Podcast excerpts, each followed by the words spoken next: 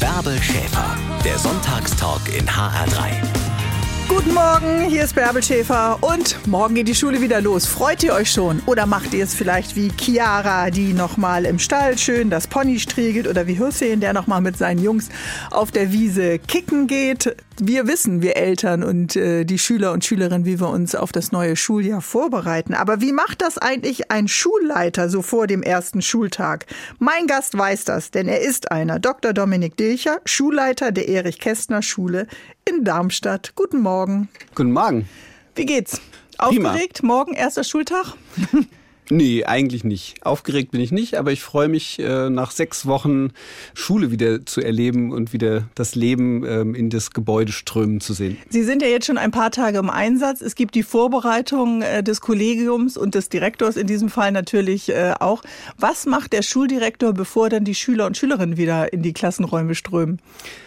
Das kommt ein bisschen drauf an, wann der Schulleiter oder was er wann macht. Die letzte Woche ähm, haben wir eine Konferenz gehabt, eine große, wo wir nochmal ähm, den Schulstart vorbereitet haben. Aber im Grunde genommen bin ich die ganzen Ferien über immer mal wieder in der Schule Mhm. und ähm, bereite Dinge vor. Ja. All, all diese Themen, die Sie dann beschäftigen. Ich kenne das Gefühl, in ein leeres, ganz verlassenes Studio zu kommen. Wie ist denn das, wenn man alleine durch die Schule läuft? Also ich liebe das sehr. Ich bin auch manchmal nachts in der Schule, weil ich das auch sehr spannend finde. Ähm, so Gucken ein- Sie dann nochmal in den Dirke Schulatlas so ganz alleine oder was machen Sie? Ähm, nein, weniger in den Dirke Schulatlas. Nein, eher so, also ich bin oft lange in der Schule und dann ist es halt oft auch schon dunkel und ähm, dann ist das ein, eine ganz besondere Stimmung nochmal so in, in der Was totalen ist das Ruhe. genau, dieses Besondere? Dass man weiß, sonst wird äh, gedacht, gelacht, äh, neugierig nachgefragt in den Räumen. All das liegt ja noch äh, in den Gängen und in den äh, Klassenräumen. Ist es das oder?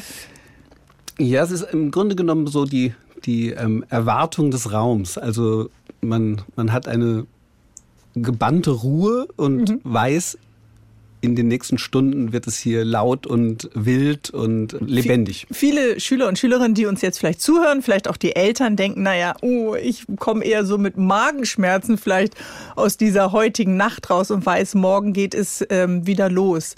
Kennen Sie noch Schüler, die nicht gerne in die Schule gehen?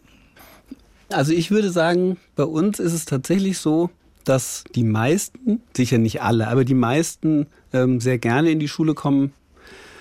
Uns das auch immer wieder berichten, dass sie sagen, die Ferien waren so lang und ich wollte endlich wieder in die Wir Schule. haben sie vermisst. genau. Sodass ich eigentlich das Gefühl habe, da ist nicht sehr viel Unbehagen oder Angst. Aber das weiß man natürlich nie im Detail.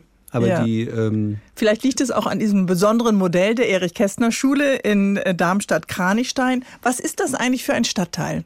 Kranichstein ist ein ähm, schon durchaus besonderer Stadtteil. Der ist etwa 50 Jahre alt, zumindest der Teil, in dem ähm, die Schule sich auch befindet. Das war mal ein sehr schwieriger Stadtteil, sozialer Brennpunkt ähm, mit ja, massiven sozialen Problemen. Und dann ist aber mal vor einigen Jahren eine sehr kluge Entscheidung gefällt worden. Und es ist über das Projekt Soziale Stadt da sehr viel Geld reingeflossen und sehr viele wirklich ähm, gute äh, Ideen wurden da umgesetzt. Auch die ähm, Infrastruktur nochmal stark verändert, die ähm, Wie? Baugebiete nochmal anders ausgewiesen um ähm, das Altkranichstein herum. Also Altkranichstein ist so ein, eine Hochhaussiedlung, eine Ernst-May-Siedlung, die letzte Ernst-May-Siedlung. Ähm, Für alle, die sich für Architektur interessieren, Genau. da klingelt es jetzt natürlich. Und ähm, eben, es ist aber eben auch gleichzeitig äh, die Gegend, wo das erste Passivhaus Deutschlands gebaut wurde, in einem der Wohngebiete, die eben dann so drumherum entwickelt wurden. Und es gibt ein unglaubliches Netzwerk im Stadtteil mittlerweile. Wir treffen uns zum Beispiel im Vier-Wochen-Rhythmus mit allen Hauptamtlichen, die im Stadtteil tätig sind, mit Kindern und Jugendlichen, um uns immer wieder auszutauschen und äh, auf den jeweils neuesten Stand zu bringen. Also es ist ein sehr lebendiger Stadtteil. Es ist ein Stadtteil, ein, der sehr multikulturell ist. Es gibt äh, ungefähr 100 Nationen im Stadtteil. In der Schule bei uns sind es so rund 40. die regelmäßig da sind. Und genau wie der Stadtteil geht die Schule eben auch immer wieder neue Wege. Kommunikation ist ein ganz großes Thema, eine Offenheit, die sowohl die Schüler, Schülerinnen als auch die Lehrerschaft da mitbringen muss. Und äh, ich habe mir den Direktor der Erich Kästner Schule heute eingeladen, Dr. Dilcher. Und ich freue mich, dass wir heute an diesem Sonntag im Gespräch sind. Morgen geht's los. Wir blicken noch mal ganz kurz gleich zurück auf das vergangene Jahr. Das war ja für viele beim Thema Schule eher mit Haare raufen und Verzweiflung, Homeschooling verbunden. Gleich mehr. Ja, jeder hat ein Zeugnis bekommen in diesem letzten Schuljahr während der Pandemie. Lehrerinnen, Schülerinnen, Bildungspolitikerinnen, wir Väter und wir Mütter natürlich auch. Oder wie Ida aus Frankfurt aus der HR-Doku am Limit, jetzt reden wir, ist ganz deutlich formuliert hat. Rückblickend auf dieses Schuljahr würde ich auf jeden Fall sagen, dass nicht nur wir, sondern auch die Lehrer die Schwachstellen unseres deutschen Schulsystems äh, ordentlich zu spüren bekommen haben. Ihr wisst ja, ich habe mir heute den Schuldirektor Dominik Dilcher eingeladen aus Darmstadt-Kranichstein. Er ist mein Gast. Und äh, was war denn, Herr Dilcher, für Ihre Arbeit die größte Schwachstelle des Systems? Hm, ich weiß gar nicht, ich habe die Zeit der Pandemie jetzt im letzten Jahr ähm, zum Teil ja schon auch als so ein äh, School-Bashing erlebt, dass da viel ja, auf, auf Bildungspolitik, auf den Schulen, auf den Trägern herumgehackt wurde. Ich glaube einfach, dass eine solche Situation sehr schwer zu planen ist und es dafür eigentlich noch relativ gut gegangen ist. Also gut, wir haben eine Weile gebraucht, bis äh, die Endgeräte für die Schülerinnen und Schüler da waren, die wir tatsächlich einfach gebraucht haben für den Distanzunterricht. Aber wir haben uns da vorher schon glaube ich, gut geholfen, indem wir einfach äh, Material zu den Schülerinnen und Schülern gefahren haben. Wir haben eine super tolle Schulsozialarbeit bei uns im Haus, die auch einfach mit dem Fahrrad losgefahren sind, Material verteilt haben, Kontakt gehalten haben. Also gerade bei den Schülerinnen und Schülern, wo wir Sorge hatten, wie die eine Zeit überstehen, in der sie das Haus nicht verlassen dürfen oder kaum das Haus verlassen dürfen. Dann. Also da gab es dann einen persönlichen Blick. Bevor wir jetzt auf die, äh, den Umgang der Erich-Kästner-Schule ganz im Einzelnen schauen, würde ich ganz gerne mit unserer Bildungsdrohne noch mal hm. etwas äh, höher fahren. Wenn wir auf die Bundesrepublik äh, schauen, stand Schule so im Fokus, wie wir das äh, als Eltern, als Schüler, als Lehrer uns äh, gewünscht hätten? Ist schwierig zu sagen. Da ich ja im System Schule war, war für mich Schule natürlich immer sehr zentral und all die vielen Entscheidungen, die so rund um Schule gefällt wurden und das fand ich auch mit das Anstrengendste an der Zeit, dass äh, eben immer wieder sehr viele sich auch widersprechende Entscheidungen äh, gefällt wurden oder auch sich widersprechende Verordnungen, für uns zumindest sich widersprechende Manchmal von Land zu Land, aber manchmal aber auch, auch, schon von, von, Kreis zu Kreis genau. dann. Ja. Und auch manchmal innerhalb der Stadt. Also mhm. Wenn das Gesundheitsamt was anderes gesagt hat als äh, das Schulamt. Das mhm. gab es durchaus auch. Ich weiß, ich kann es gar nicht so genau sagen, ob Schule, ob das jetzt irgendwie stark im, im Zentrum stand. Mhm in der, in der Gesamtschau. Viele haben sich ja Sorgen gemacht, dass Kindern äh, Lernstoff fehlen wird, äh, dass sie etwas verpasst haben, dass Schüler und Schülerinnen tatsächlich richtig abgetaucht äh, sind und nicht mehr greifbar waren für das Lehrpersonal. All das waren ja Aspekte der Schock, äh, wie weit wir noch zurück sind mit der Digitalisierung in Sachen Schule.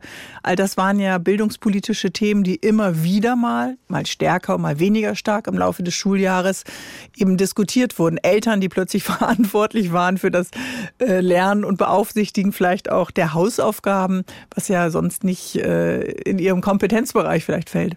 Also was, weil Sie gerade das Stichwort äh, Digitalisierung gesagt haben, das für mich war das eine gute Zeit ähm, zu erleben, dass Digitalisierung eben auf keinen Fall alles ist, also oder nur ein ganz kleiner Teil im Moment sein kann. Also wir haben eigentlich eher gemerkt, dass Lernen eben nicht digital stattfindet, sondern immer analog, weil es eben immer im Menschen stattfindet und nicht in einem Computer und der, wenn überhaupt, nur eine Unterstützung sein kann, die aber den Kontakt äh, zwischen den Menschen auch nicht ersetzen kann, mhm. aus meiner Sicht.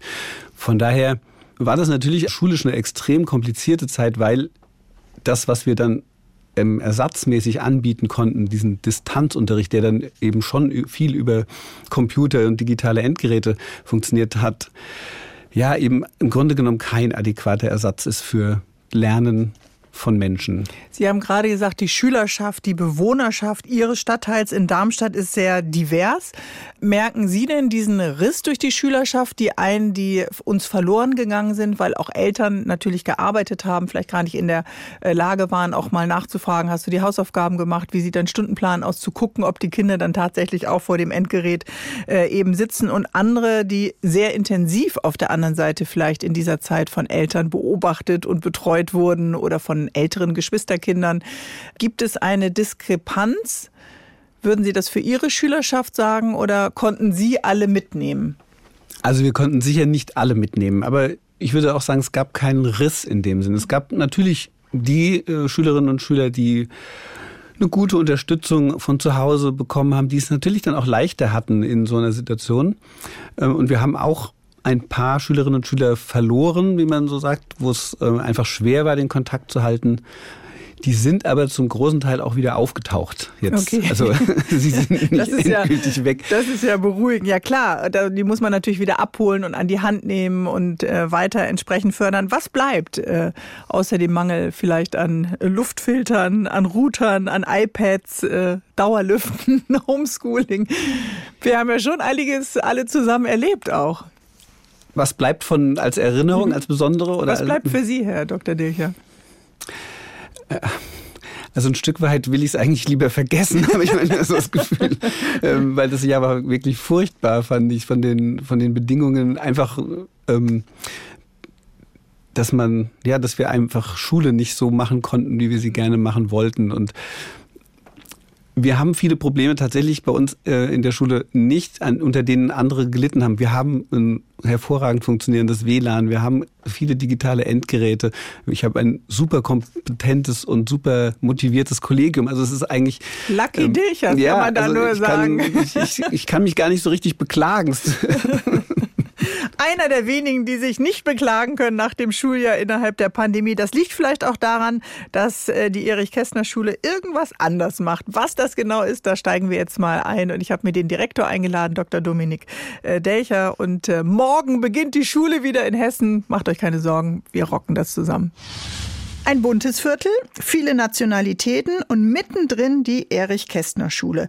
Um die 400 Schüler und Schülerinnen, davon jeder, jede Zehnte mit Einschränkung, mit einer Behinderung, eine Gesamtschule, also am Ende Hauptreal- und Gymnasialabschluss. Kann man alles dort machen und ganz unterschiedliche Schülertypen, wie an jeder Schule. Die Schnellen, die Müden, die Schlauen, die Langsamen, ebenso unterschiedlich wie wir alle auch sind.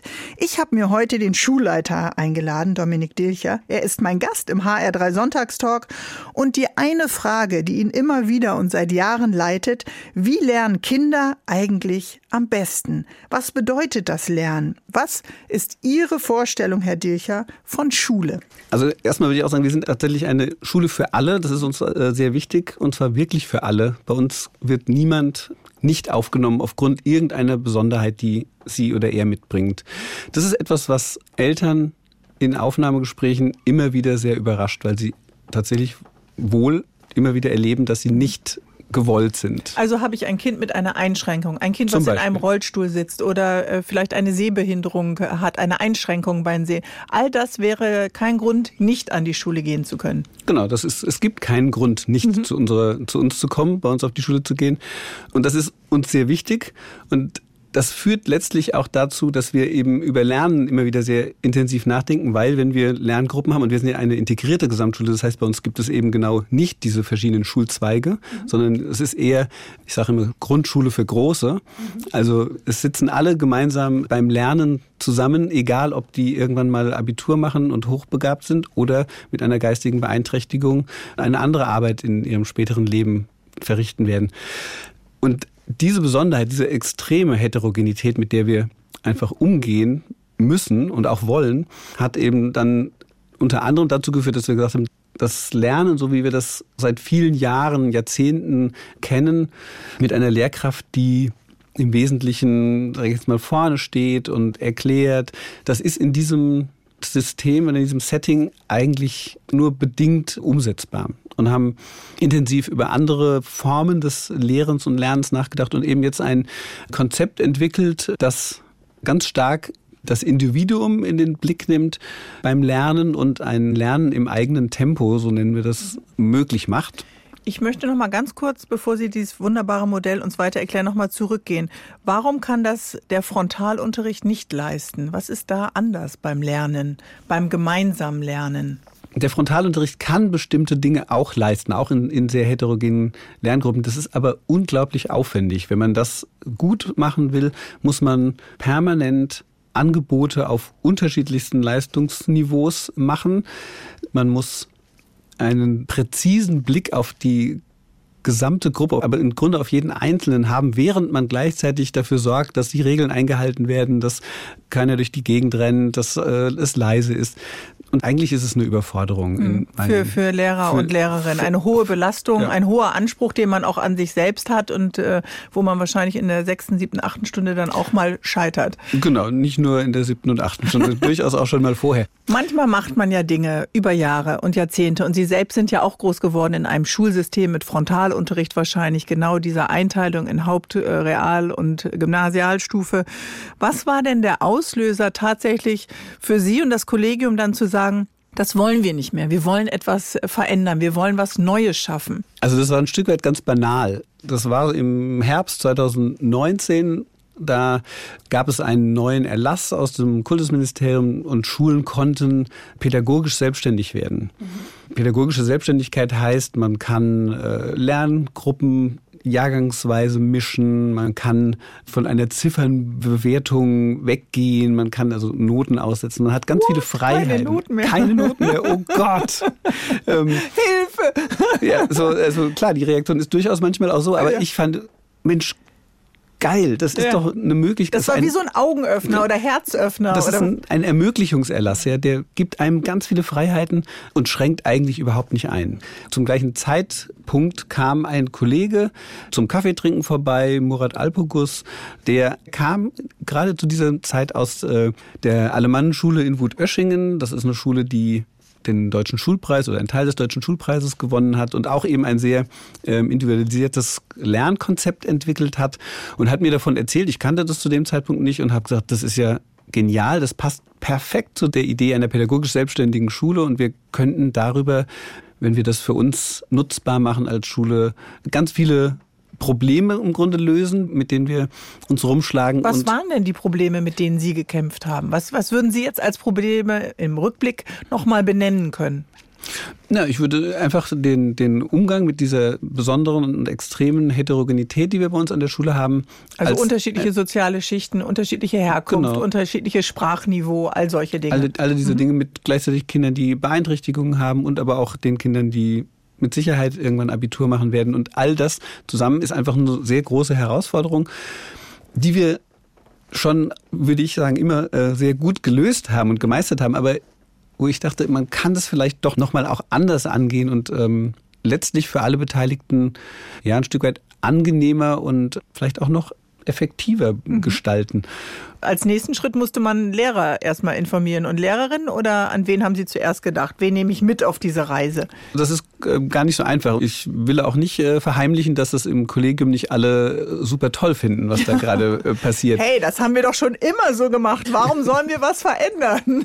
Ich kenne meinen Lehrplan, ich weiß, was ich unterrichte. Ja. Ist ja auch äh, bequem. Ist auch verständlich. Hat auch nicht nicht funktioniert. Nein, ja? genau. Hat ja auch tatsächlich äh, immer schon ganz gut funktioniert und ist aber mit einem hohen Aufwand äh, eben verbunden, wenn es gut funktionieren soll. Und trotzdem kann ich mir vorstellen, Dr. Dilcher, ohne äh, jetzt hier zu nörgelig zu klingen, dass einige uns zuhören und sagen, oh Mann, das ist doch vielleicht wie so ein Experiment und müssen unsere Kinder nicht irgendwie mit Rechtschreibreform und so weiter und so weiter eh schon immer so viele Experimente in Schule mitmachen. Das Argument können wir vielleicht gleich äh, entzerren, machen wir an diesem Sonntagmorgen, in dem es um Lernen geht und die die Frage, wie wollen wir eigentlich miteinander lernen und unser Wissensdurst vielleicht auch stillen können. Gleich mehr an diesem Sonntag. Ding dong, ding dong. Ich bin keine Pausenglocke und auch keine Schulglocke. Ich weiß aber, morgen geht die Schule wieder in Hessen los. Ich hoffe, ihr seid vorbereitet. Und viele denken, hey, vielleicht muss ich Schule mal ändern. Ja, Schule muss sich ändern. Das denken einige, die daran beteiligt sind. Klar, Schüler und Schülerinnen, das Lehrkräfte, wir Eltern. Ich habe mir heute einen Mann eingeladen, der bereit ist zu Schulreform, vielleicht auch etwas radikaleren Reform. Auf jeden Fall ist er bereit für individualisierte Lernkonzepte. Dr. Dominik Dilcher ist Schulleiter der Erich-Kästner-Schule in Darmstadt-Kranichstein. Ein Stadtteil mit äh, vielen Nationalitäten mittendrin und wie sieht Ihr Modell von Schule denn aus, Herr Dilcher? Wie lernen und arbeiten die Kinder, die letztes Jahr neu an die Schule gekommen sind? In unserem Modell gibt es keine Klassen mehr. Es gibt äh, sogenannte Stammgruppen. Das sind aber eher virtuelle Gruppen, die also nur ähm, die sich hin und wieder schon auch mal treffen, äh, real, aber eigentlich, ähm, wenn man jetzt in so einen Raum guckt, wo Kinder arbeiten, nicht erkennen kann, mhm. wer da jetzt in welcher Stammgruppe ist. Also ist eine feste Klassenstruktur in Ihren Augen auch überbewertet? Das ist ja immer eine Gruppe, die sich von Jahr zu Jahr weiter bewegt, mit festen ja, Einschätzungen auch bestimmter Schüler, bestimmter Mitschüler und Schülerinnen. Hat das einen Vorteil, wenn man diese doch sehr feste Struktur einfach mal lockert? Also das ist durchaus eine heftige Diskussion bei uns in der Schule, ob das wirklich so ist, also ob das, ob nicht Klassen auch vielleicht nötig sind oder wichtig sind für das soziale Miteinander. Wir sind im Moment, oder ich bin da ähm, der Meinung, dass das deutlich überschätzt wird. Das ist aber meine Haltung. Und da gibt es durchaus auch Kolleginnen und Kollegen, die das eben ganz anders sehen. Aber in den klassischen Klassen haben wir immer wieder die Situation, dass es Kinder gibt, die Schwierigkeiten haben, in die Gruppe zu kommen. Also wenn wir, sage ich jetzt mal so, auf unsere Schulzeit zurückblicken, haben wir im Wesentlichen gute Erfahrungen mit Schule, mit Klassen, mit Gruppen gemacht. Aber es gab auch in meiner Erinnerung Schülerinnen und Schüler, und da bin ich auch nicht immer stolz auf das, was ich da so gemacht habe, die das nicht so toll fanden und sich damit Sicherheit nicht wohlgefühlt haben in, ja. in der Klasse.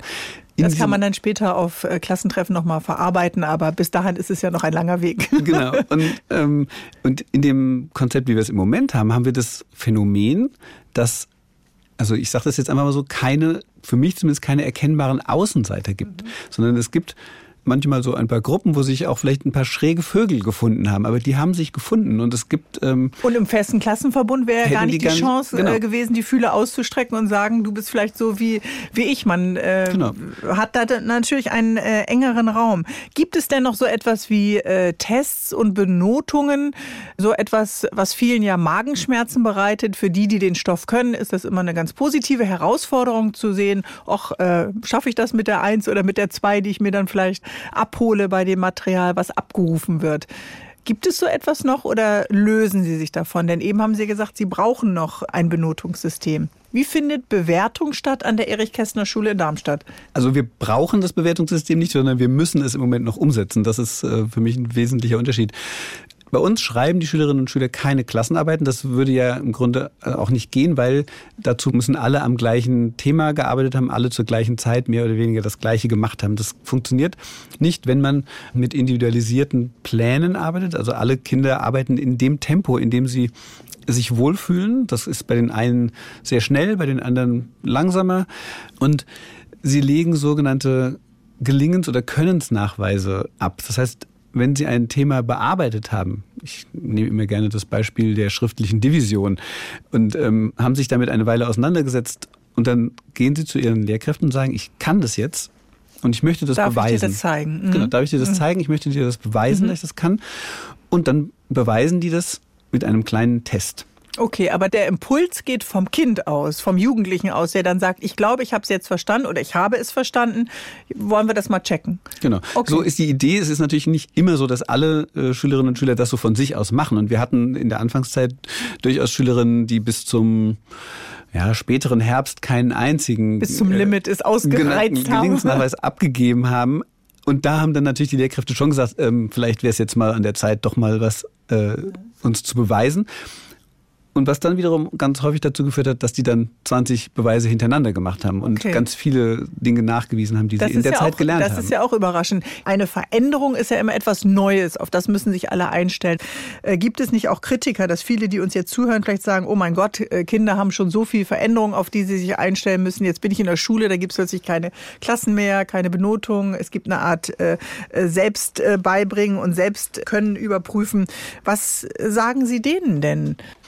Also ich, ich würde da immer ein bisschen ähm, frech antworten, wer sagt denn, dass das äh, traditionelle System nicht auch ein Experiment ist? Also wer mhm. hat jemals nachgewiesen, dass das der beste Weg ist, äh, Schule zu machen?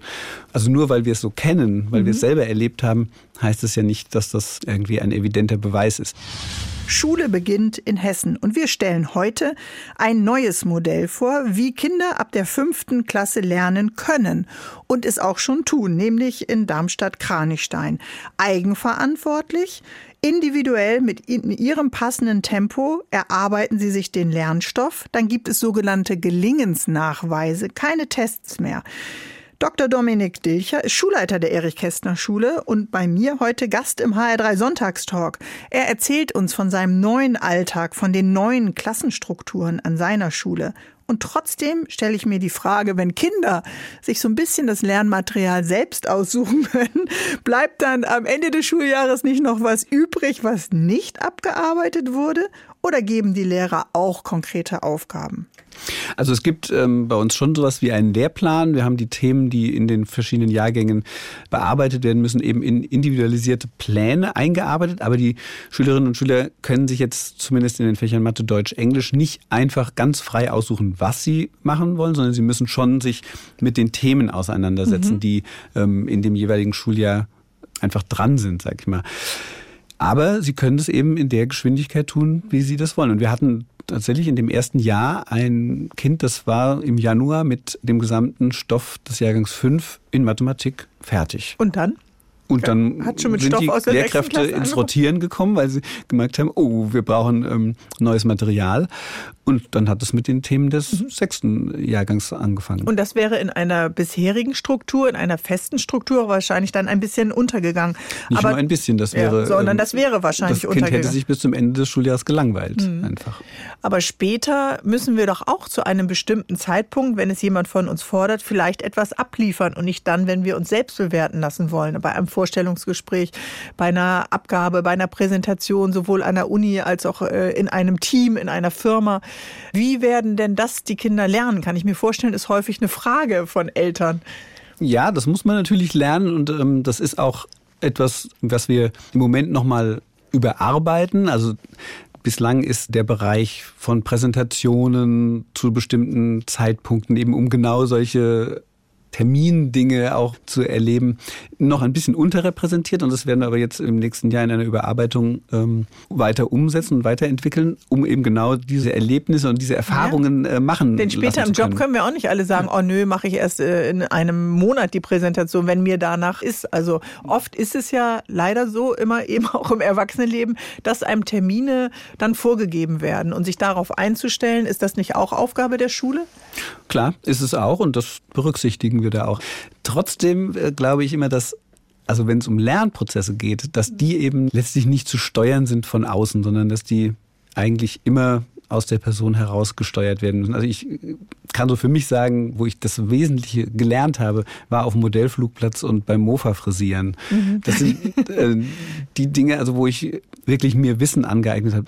Mir ist Schule immer leicht gefallen, aber ich habe da das Gefühl gehabt, das ist irgendwie alles nicht so wirklich relevant. Und Ihre Erfahrung aus Ihrem Leben und Ihrer Jugend holen Sie dann jetzt auch in die Schule? Also das äh, echte Leben wie mit der Fahrradwerkstatt dann in die Schule kommen und äh, alle aus der Nachbarschaft ihre Fahrräder dann an der Erich-Kästner-Schule zu einem Selbstkostenpreis reparieren lassen können? Solche Dinge? Genau, das gehört für mich da ganz klar dazu. Da gehört die Fahrradwerkstatt dazu, da gehören unsere, also wir, wir kochen ganz viel für die Schule, wir haben einen Garten, wir haben Bienen, ähm, bei uns kann man Garten- und Landschaftsbau lernen, wie man Wege anlegt, wir haben einen eigenen Rüttler und die Schülerinnen und Schüler rütteln zur Freude der Anwesenden, dann die Für versuchen die, die neben wissen, was ein Rüttler ist, ein Rüttler ist ein? Ein Gerät, mit dem man den Boden verdichtet, also zum Beispiel Schotter ähm, verdichtet, um danach dann da Steine drauf zu verlegen. Wir haben eine tolle Holzwerkstatt. Also wir machen wirklich oder versuchen wirklich das Leben das eben mehr ist als drei plus sieben und Lyrik, also die auch sehr wichtig sind. Wir sind ja auch Kulturschule des Landes Hessen, also ähm, haben einen ganz großen Schwerpunkt in allem, was kulturelle Bildung ist. Aber es ist eben nur ein Teil. Mhm. Und wir möchten gerne das so. Dass das wahre Leben auch möglich. Einzug ja, hält in genau. die Schule. Also das heißt dann bei der Fahrradwerkstatt, bleiben wir bei diesem Beispiel, wird dann für die Schüler gelernt, Abrechnung, einen Auftrag annehmen, zu einem bestimmten Zeitpunkt den Auftrag zu erfüllen, all solche Dinge. Das regeln dann die Schüler selbst? Ähm, ja, in, natürlich immer mit Anleitung und Unterstützung mhm. durch in, in, dem Fall eine Lehrkraft. Genau, und, und vor allem lernen sie eben zu schrauben an der Stelle. Wie repariert man denn eigentlich so ein Fahrrad? Und diese Bereiche Abrechnung, Rechnungsstellung, das ist etwas, was wir auch durchaus machen. Da haben wir eine Schülerfirma, die so im Bereich äh, Garten- und Landschaftsbau tätig ist und die müssen eben auch Angebote erstellen, abrechnen, ja, also man merkt schon, das wahre Leben hält Einzug in die Erich mhm. Kästner Schule. Und ich freue mich, dass der Schuldirektor heute mein Gast ist an diesem Sonntagmorgen. Denn morgen geht die Schule in Hessen wieder los. Und äh, ich hoffe, ihr seid bereit. Der Schulranzen ist vielleicht schon gepackt. Die neuen Schulbücher sind drin. Und äh, wir reden über Schule heute an diesem Sonntagmorgen. Es klingt neu. Es klingt radikal. Kinder lernen nicht in Klassen, erarbeiten sich den Stoff selbst in Kleingruppen. Lehrer und Lehrerinnen sind eher Begleitung, geben Hilfestellung, sind aber keine Anleiterinnen mehr im Frontalunterricht. Kinder, die an die Erich-Kästner-Schule in die fünfte, sechste Klasse in Darmstadt kommen, lernen dort seit einem Jahr ein ganz neues Lern- und Unterrichtsmodell kennen. Schulleiter Dominik Dilcher ist heute mein Gast im HR3 Sonntagstalk. Ich muss noch mal nachfragen, wie gewährleisten Sie dass am Ende des Schuljahres alle Kinder dann auch den Stoff können. Wir können das natürlich genauso wenig gewährleisten wie in jedem anderen System, dass wirklich alle Schülerinnen und Schüler am Ende des Schuljahres alles können, was sie können sollen. Aber die Erfahrung, die wir im Moment machen, zeigt, dass sie das in diesem Konzept mindestens genauso gut hinbekommen wie in einem anderen Konzept und gleichzeitig eben nicht diese Situationen entstehen, dass man selbst an einem Punkt ist, wo die anderen eben nicht sind und man ganz lange warten muss, oder auch abgehängt sich fühlt mhm. und eben nicht mehr ja, das ist ja auch etwas, was mit, mit Scham zu tun hat, ja. mit ähm, Verzweiflung oder vielleicht äh, was das Selbstwertgefühl dann ankratzt. All diese genau. Dinge werden dann ja nicht so in den Fokus gerückt. Nee. Das verbinden ja viele noch, wenn wir auf die Schule zurückschauen, äh, auch mit demütigender Scham, wenn man eben abgehängt war in bestimmten Fächern. Genau, und es einfach nicht verstanden hat. Oder die Menschen, die Lehrerinnen und Lehrer werden, sind ja in der Regel Menschen, die in, in Schule gut klargekommen sind, mhm. die irgendwie da keine Probleme hatten. Aber es gibt eben ganz viele, denen das dann doch sehr viel schwerer fällt und die äh, eben, wie Sie schon sagten, dann Schule eher mit Demütigung und, und Scham verbinden. Und das kann eigentlich in diesem Konzept, in dem wir fahren, nicht passieren, weil eben jeder und jede in seinem Tempo arbeiten kann. Und was ich total faszinierend wirklich finde in diesem Konzept ist, wir haben ja sowas wie Klassenräume komplett mhm. aufgelöst. Mhm. Es gibt keine Klassen, es gibt auch keine Klassenräume, sondern wir haben Funktionsräume. Wir haben zum Beispiel Lernbüros, in denen individuell gearbeitet wird und wirklich ganz, ganz leise jeder für sich an seinen Plänen arbeitet. Dort findet ganz leises Arbeiten statt. Dann gibt es einen Raum, den nennen wir Gruppenarbeitsraum. Da findet all das statt, was kollaborativ ist. Also Partnerarbeit, Gruppenarbeit, wo man sprechen muss, Englisch, äh, kann man nicht für sich alleine mit Schreiben lernen, da muss man schon auch miteinander reden. Das findet alles in diesem Gruppenarbeitsraum statt. Und dann gibt es einen sogenannten Kursraum, oder in dem das passiert, was man vielleicht so am traditionellsten unter Unterricht sich vorstellt. Da wird mal was erklärt, da kann man sich mit einer kleinen Gruppe äh, hin verziehen und nochmal die schriftliche Division durchgehen, die vielleicht dem einen oder anderen doch nicht so richtig geläufig ist.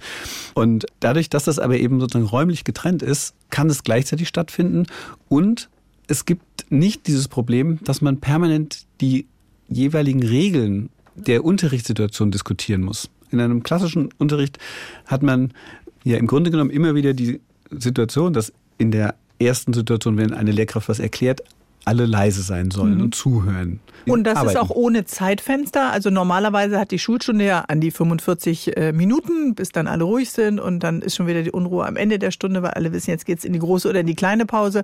Dann kann man auch länger arbeiten als 45 äh, Minuten. Wenn man in der Gruppe gerade an einem spannenden Projekt dran ist und diskutiert ist, kann man die Stunde auch ignorieren, das Ende einer offiziellen Schulstunde? Das kann man völlig ignorieren. Die Kollegen geben den Schülerinnen und Schülern ein Zeichen, wann die Pause denn beginnt. Also weil wir haben ja ein gemischtes System im Moment. Das heißt, es gibt auch noch ganz normale Unterrichtsstunden und auch entsprechende Pausen.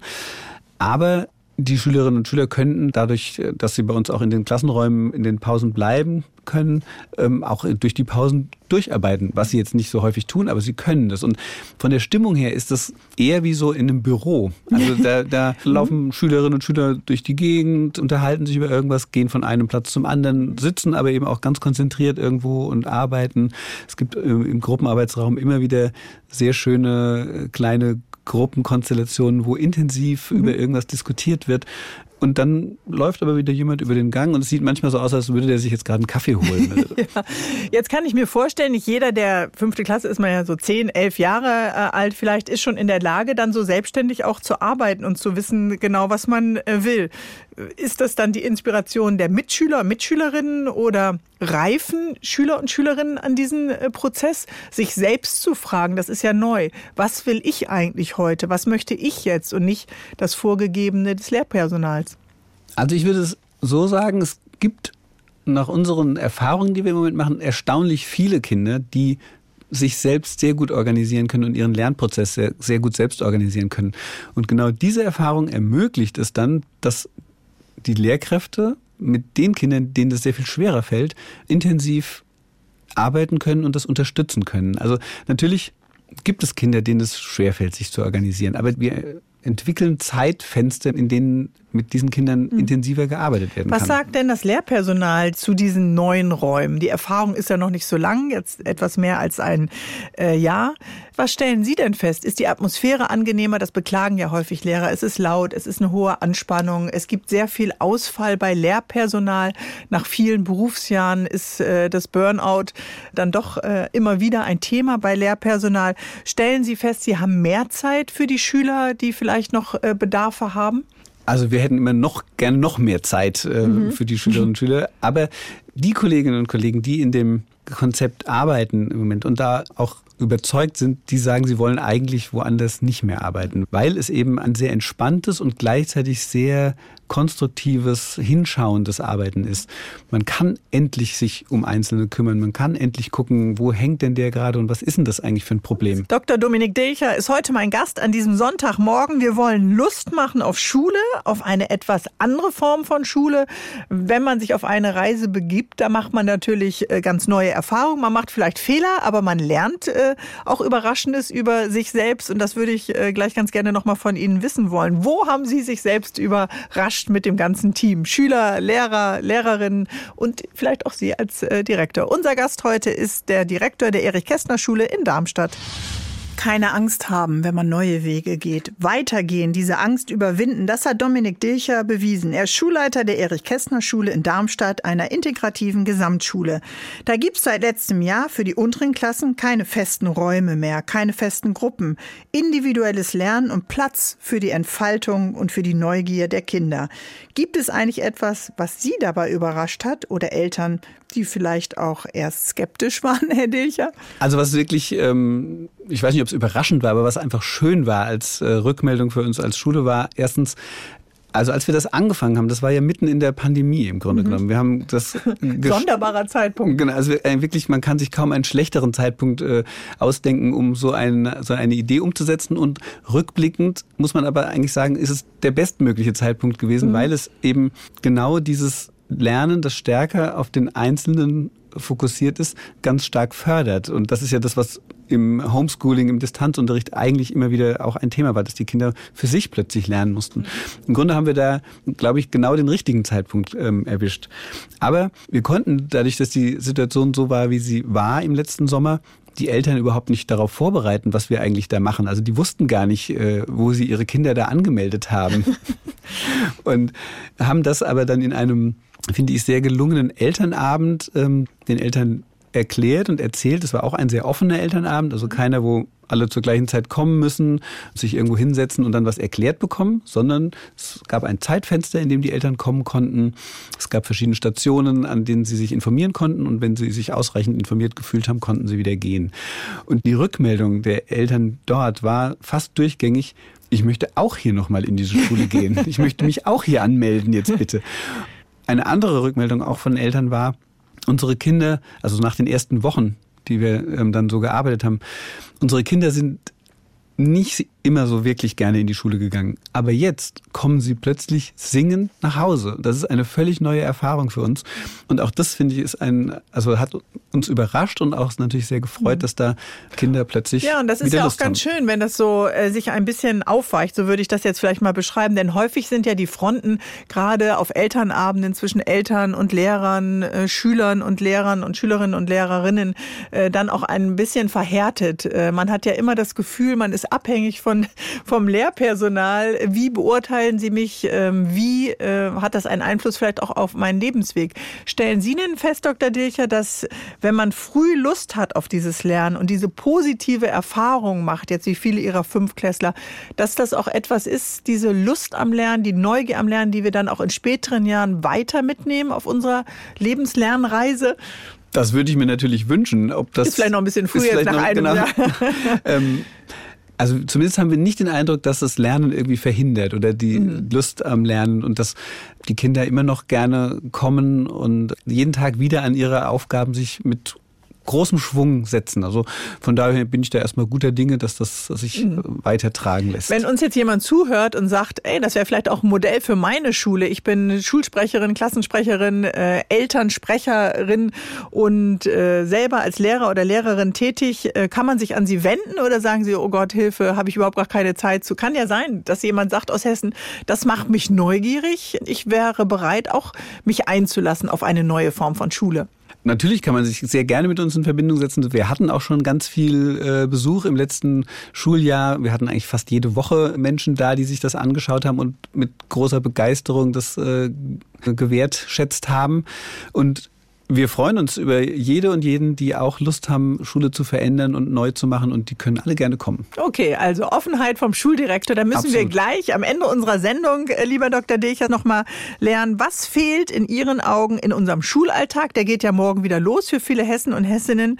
Was ist Ihr Wunsch vielleicht an das Schulamt, an den Kultusminister, an die Kultusministerin, wenn wir Schule doch etwas positiver besetzen wollen? Denn wir haben ja am Anfang der Sendung gesagt, für viele im Rückblick ist es etwas, was auch eine kleine kleine Narbe auf dem Lebensweg hinterlässt. Und äh, ja, was braucht es, um Schule zu verändern? Wir reden drüber hier im HR3 Sonntagstalk. Bis gleich. Gibt es denn etwas, Herr Dilcher, das Sie sich für Ihren Schulalltag wünschen vom Schulamt oder vom Kultusministerium? Jetzt muss ich natürlich immer ein bisschen vorsichtig sein, was ich äh, mir da so wünsche. Aber ja, die hören die Sendung natürlich die auch, aber das auch, kann genau. ja auch ganz gut sein. Vielleicht nicht nur vorsichtig, sondern auch mutig sein. Also, ich muss dazu sagen, ich habe eine Dezernentin, das ist sozusagen meine Chefin, die super positiv allem gegenübersteht, was wir da so machen und ganz viel mitgeht, auch wenn das nicht immer 100 Prozent dem entspricht, was vielleicht das Kultusministerium erwartet. Aber eine ganz positive Haltung zu den Ideen äh, einfach mitträgt. Von daher wünsche ich mir da eigentlich gar nicht mehr, sondern das ist eine sehr gute Voraussetzung, um auch Veränderungen umsetzen zu können. Manchmal würde ich mir vielleicht wünschen, und das ist aber eben weniger ein Problem sozusagen des staatlichen Schulamts Darmstadt, aber sozusagen allgemein ein gewisses Vertrauen, dass wir da schon ordentlich arbeiten in mhm. den Schulen. Da habe ich das manchmal geht eher das Gefühl, an die Eltern jetzt, oder? Nee, nee, das geht eher so in Richtung Kultusministerium. Da ist manchmal so mein Gefühl, dass da doch der Wunsch, Dinge zu kontrollieren, sehr stark ist mhm. und ähm, die Sorge vielleicht auch einfach sehr groß ist, dass wir da unten irgendwie machen, was wir wollen. Ja. Wollen wir noch mal auf die Eltern schauen? Denn dadurch, dass Eltern ja auch alle in der Schule waren, bringt ja jeder sein eigenes Bild schon mit, wenn die eigenen Kinder dann eingeschult werden. Wenn man das erste Mal, das zehnte Mal vielleicht auf einem Elternabend sitzt. Das stelle ich mir immer so ein bisschen vor wie beim äh, Fußballtrainer der Nationalmannschaft. Jeder hat mal irgendwo mit dem Ball gekickt und äh, glaubt dann auch zu wissen, wie es ist. Wir alle haben ja auch unterschiedliche Schulformen erlebt. Was würden Sie sich denn wünschen von Eltern, die ja gerade sehr herausgefordert waren im letzten Jahr der Pandemie, die vielleicht auch noch mal genauer hingeschaut haben, die vielleicht jetzt auch wieder lernen müssen, loszulassen, dem Lehrpersonal zu vertrauen? Was wäre Ihr Wunsch an die Elternschaft? Auch ähm, ein Stück weit Vertrauen in das äh, mhm. zu haben, in was wir tun und was ihre Kinder tun. Ich erlebe Eltern, schon relativ häufig mit einer wohlwollenden Sorge, ob ihre Kinder genug tun, ob ihre Kinder genug lernen. Und glaube aber, dass die Kinder das schon machen und, und dass man ihnen das auch also diese Freiheiten und manche Geheimnisse vielleicht auch zugestehen hm. sollte. Aber woher kommt die Sorge? Weil wir nicht nur in einem regionalen, sondern mittlerweile auch in einem internationalen Wettbewerb sind, weil Berufe sich verändern, weil Digitalisierung äh, zunimmt. Auch wir haben ja im Laufe unseres Berufslebens viele, viele Veränderungen und Umstrukturierungen mitgemacht. Woher kommen denn die Sorgen der Eltern, ob Schüler und Schülerinnen gerüstet sind für dieses Leben? Das ist eine schwierige Frage. Und ich meine, die ist natürlich auch sehr spekulativ, weil ich nicht in die Köpfe der Eltern reingucken kann. Ich weiß es nicht. Ich habe keine Ahnung. Was ich eigentlich spannender finde, ähm, so mit in Bezug auf Eltern, ist im Moment die Situation, wie sie sich in den letzten Wochen für uns dargestellt hat. Nämlich, dass plötzlich, als meine Schule auch eben so ein bisschen in den Medien auftauchte und das in Darmstadt einfach bekannter wurde, was wir da so machen, habe ich unglaublich viele Anrufe von Eltern bekommen, deren Kinder Darmstädter Gymnasien besuchen. Die haben gefragt, ob ihre Kinder vielleicht mal vorbeikommen dürften ah. und mal sich das angucken Aha. dürften.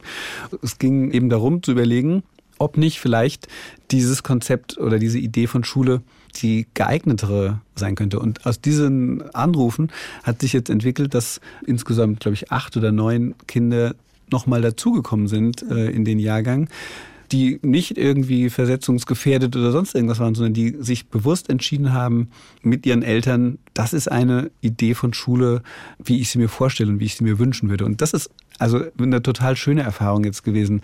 Auch da natürlich mit Eltern teilweise diese Diskussion zu führen. Aber wie kriege ich denn mit, was mein Kind da macht? Das sehe ich ja dann gar nicht mehr, wo ich dann immer das wieder ist wieder das Thema Vertrauen. Dann. Genau, ich, das werden sie aushalten müssen ein ja, Stück weit. Ja.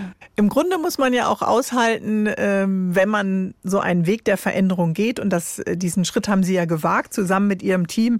Ja, wir sind auf einer Reise. Manchmal hat man auch noch gar keine Antwort. Manchmal äh, muss man auch erst mal beobachten. Dann braucht das ein paar Wochen oder vielleicht auch ein paar Monate. Aber Sie haben etwas angestoßen und das finde ich ganz faszinierend. Das haben wir hier heute vorgestellt, dass es eben auch anders geht geht. Ich wünsche Ihnen dafür viel Erfolg. Und letzte Frage wäre noch, jetzt hatten Sie sehr viel Aufmerksamkeit. Sie haben es gerade angesprochen, mediale Aufmerksamkeit auch. Ist das äh, etwas Gutes für eine Schule oder äh, lenkt das dann auch eher ab von dem, was Schule eigentlich leisten soll? Also ich finde, es ist was Tolles für eine Schule, so mal in, im, im Zentrum der Aufmerksamkeit zu stehen. Und ich war tatsächlich sehr überrascht, wie weit bestimmte äh, mediale Berichte tragen. Also ich, ich kleines Beispiel, ich bin ähm, geimpft worden in Funkstadt und der Arzt, der mich äh, geimpft hat, hat gefragt, was ich denn so mache. Und ich gesagt, ja, ich bin Schulleiter in Kranichstein. Und er sagt, ah, ist das diese Schule, die da gerade so ganz anders arbeitet? Also das war faszinierend, ähm, dass Menschen plötzlich über meine Schule Bescheid wussten. Und über Schule nachdenken. Das haben wir vielleicht heute auch angeregt. Wir hatten beide keinen Impftermin, sondern den HR3 Sonntagstalk nachzuhören nochmal bei uns als Podcast, auch bei Spotify oder in der ARD Audiothek. Ich wünsche Ihnen einen guten Schulstart äh, in die Woche. Was packen Sie in Ihre Brotbox äh, rein oder haben Sie sowas gar nicht mehr? Ich habe sowas gar nicht. Ich trinke morgens immer sehr viel Tee und dann gehe ich gestärkt in die Schule. Okay, also viel Spaß Ihnen und allen Schüler und Schülerinnen und dem Lehrpersonal. Dankeschön, Dr. Decher. Vielen Dank auch. Zu Hause in Hessen.